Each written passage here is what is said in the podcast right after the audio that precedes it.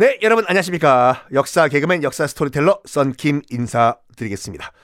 자, 이번 회차로 썬킴의 세계사 완전 정복이 400회를 돌파했습니다. 와. 자, 여러분 400회까지 오게 된 거 여러분 덕분입니다.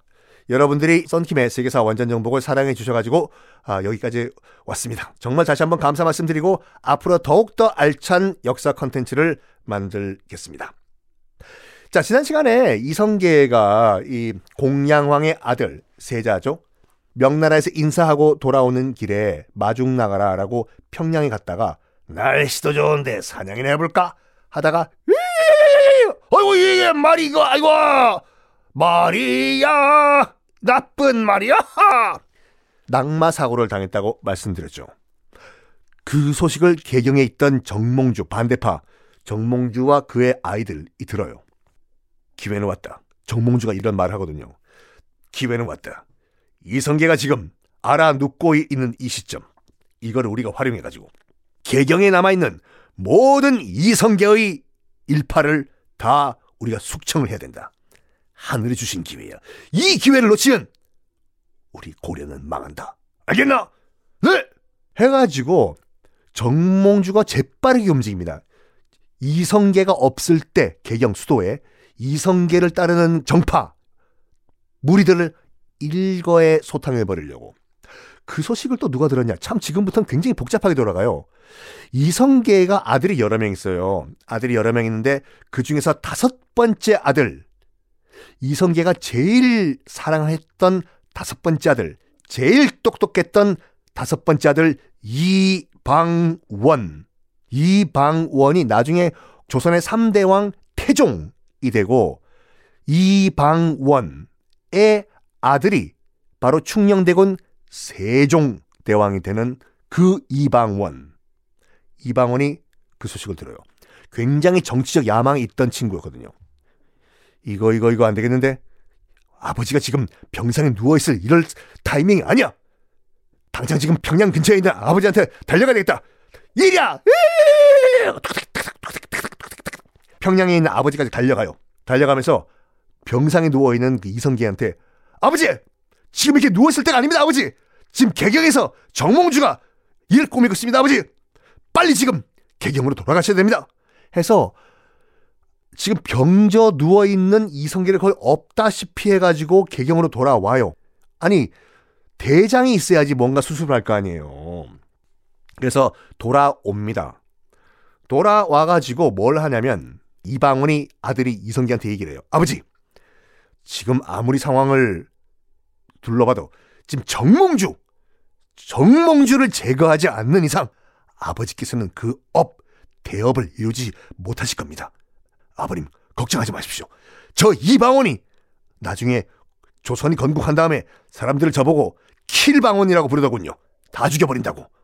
어쨌든 저 이방원이 정몽주 대감을 대신 죽이겠습니다.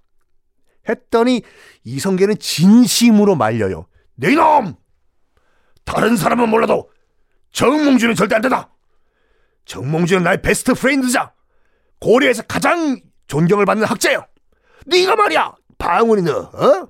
정몽주 선생을 죽이면 네가 감당할 수 있겠어? 그 역풍을 안 된다. 절대 정몽주만은 안 돼.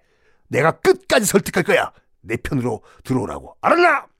근데요, 이방원이 굉장히 뭐라고 할까, 정치적인 동물이에요. 나중엔 조선을 건국한 다음에 자기 아버지 태조 이성계까지 날려버리잖아요.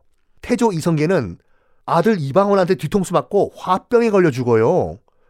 뭐 드라마 같은 거 보면 그 유동근 씨가 그 걸쭉한 함경도 사투리로 뒤통수 맞은 다음에 이방원 이 조카 나사심 방어이 어디 있으면 이렇게 열을 받지 않습니까? 이방원은 지금 동네방네 다 소문을 내고 다녀요. 정몽주를 죽여야 되겠다! 정몽주를 죽일 것이다! 정몽주를 죽일 것이다! 라고 다 일부러 소문을 내요. 정몽주를 죽이겠다. 그 소식이 당연히 정몽주 귀에 들어갔겠죠. 다 떠들고 다니니까 이방원이 나는 정몽주를 죽이겠다! 고려의 역적! 정몽주를 죽이겠다! 정몽주 그 소식을 듣습니다. 이방원이가 거의 조카뻘이죠. 정몽주 입장에서 봤을 때는 그렇죠. 자기 best friend 이성계 아들이니까 방원 조카가 그런 말을 하고 다닌다 이거지. 여기서 잠깐 빰빰 이방원이 불렀던 하여가 그리고 정몽주가 불렀던 단심가 나오지 않습니까? 요거는요 정사에는 나오지 않고 야사에 있는 얘기예요. 그래서 야사 얘기를 잠깐 해드리면 이방원이 정몽주를 마지막으로 설득하겠다 해가지고 좋은 술을 한 병 들고 정몽주를 찾아갔다고 해요. 저기 삼촌, 몽주 삼촌, 저 방원이 왔습니다. 어, 방원이 왔냐? 무슨 일이냐? 아주 좋은 술이 있어가지고 몽주 삼촌이랑 한잔 하러 왔습니다. 들어가도 됩니까? 어서 와, 어서 와. 한 잔 받으십시오. 그래, 그래. 뚝뚝뚝뚝뚝뚝뚝. 삼촌, 밑장까지 마십시오. 아, 미안하다. 정말 좋을 술이구나. 내가 꼭 이걸 처음처럼 마시는 것 같아. 그래서 무슨 일이냐. 저, 삼촌. 제가 삼촌을 위해서 시를 한 편 지어왔는데, 읊어봐도 되겠습니까? 좋아, 좋아, 좋아. 읊어봐. 이런들 어떠하리, 저런들 어떠하리. 만수산에 드렁칠기 얽혀진들 어떠하리. 우리도 이처럼 얽혀 설켜 백만 년을 누리리라. 라고 시를 정몽주에게 지어 바칩니다. 하여 가죠. 냐냐냐냐냐냐냐냐냐요 그건 서태지의 하여가고 하여가는 이런들 어떠하리 저런들 어떠하리 하여튼 할 때 그 하여거든요. 그이 말이죠. 이런들 어떠하리 저런들 어떠하리 만수산 만수산은 개성에 있는 산이거든요. 만수산의 그 칡 뿌리들이 이렇게 얽혀 있는 거 봐봐라. 그러니까 판 뿌리 아니냐. 결국 고려든 조선이든 다 뿌리는 한 뿌리다. 우리도 이같이 백만 년 한번 누려보자. 라고 정몽주에게 시를 지어 바쳐요. 그때 정몽주는 또 답시를 지어 바치죠. 자, 답시다.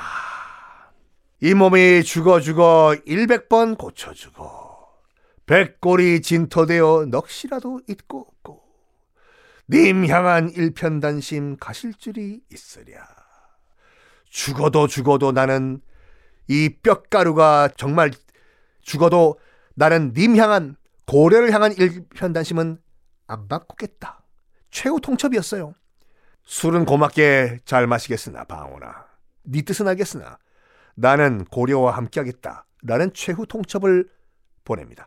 요거는 이방원의 하여가와 그 다음에 정몽주의 단신과는 야사예요. 정사에는 없습니다. 하여간 정몽주의 진심을 알게 된 이방원 안 되겠다.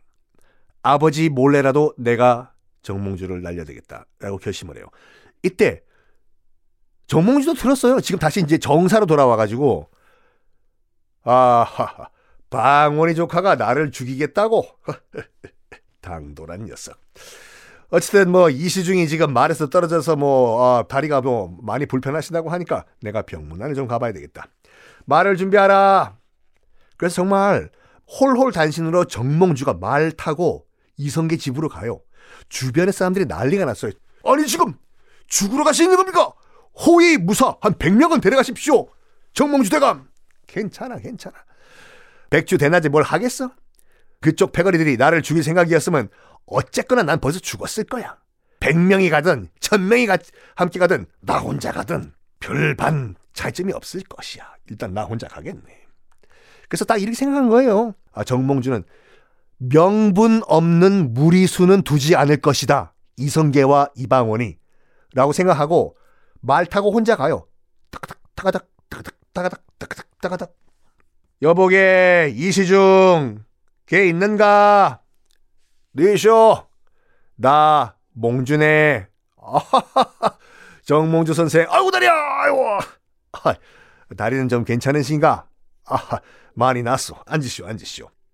대화를 나눈 다음에, 대화를 나눈 다음에, 이제 정몽주는 혼자 다시 집으로 돌아갑니다. 자, 그러면 몸조리 잘하시게 이시중 난 감세. 여기서 이방원은 명분 없는 무리수를 진짜 둬 버립니다. 부하들을 이끌고 그 이름도 유명한 개경, 지금의 개성이죠. 개성 선죽교에서 철퇴를 휘둘러 가지고 정몽주를 현장에서 죽여버립니다. 휘휘휘휘휘 야팍 아 방울이 내 이놈 정몽주 너는 고래 역적이다 받아라 철퇴를 팍 아 내 이놈 방언 이 선죽교 개경의 선죽교가 어떤 곳이냐면 서울로 치면 종로 한복판이에요. 뭐 종로 일가 교보 빌딩 있는데 거기서 대낮에 죽인 거예요. 이 말은 뭐냐면 아니 죽일 거면은 몰래 밤에 자고 있는데 밤에 가서 암살한다든지 이래야 되는데 낮 12시에 대낮에 종로 한복판에서 사람들 다 보는 데서 엿팍 죽였어요. 1392년 7월 개경 선주교 정몽주는 나이 56세로 즉사를 합니다. 이방원이 정말 정치적인 동물인 게 뭐냐면 다 계산한 거예요, 이거요. 대낮에 시내 한복판에서 정몽주를 때려 죽였다, 이방원이. 사람들은 이방원이 정말 정치적으로 계산을 쳤지 않은 인간이구만! 라고 얘기했을까요? 아니죠. 비난의 화살은 다 이성계로 갈 거예요. 저, 저, 저, 저, 저, 저, 저, 저! 이성계 저 인간 저거! 아, 몹쓸 인간이구만! 어? 자기 아들까지 저렇게 사람을 죽이는데 악용을 해요! 아이고, 이성계 정말 무서운 인간이야. 이성계 정말 무서운 인간이야. 아들까지 저렇게 악용을 해! 그래서 이렇게 보는 시각이 있어요. 이방원은 벌써부터 자기가 왕좌든지 권력에 올라가기 위해서 그때부터 step by step 다 계산을 하고 있었다. 그러니까 태조 이성계가 고려 건국하자마자 하자마자 바로 구태타를 일으키잖아요. 이방원이 1차, 2차 왕자의 난 등등등등. 정몽주가 죽었다는 소식을 듣고 이성계는 어떤 반응을 보였을까요? 다음 시간에 공개하겠습니다.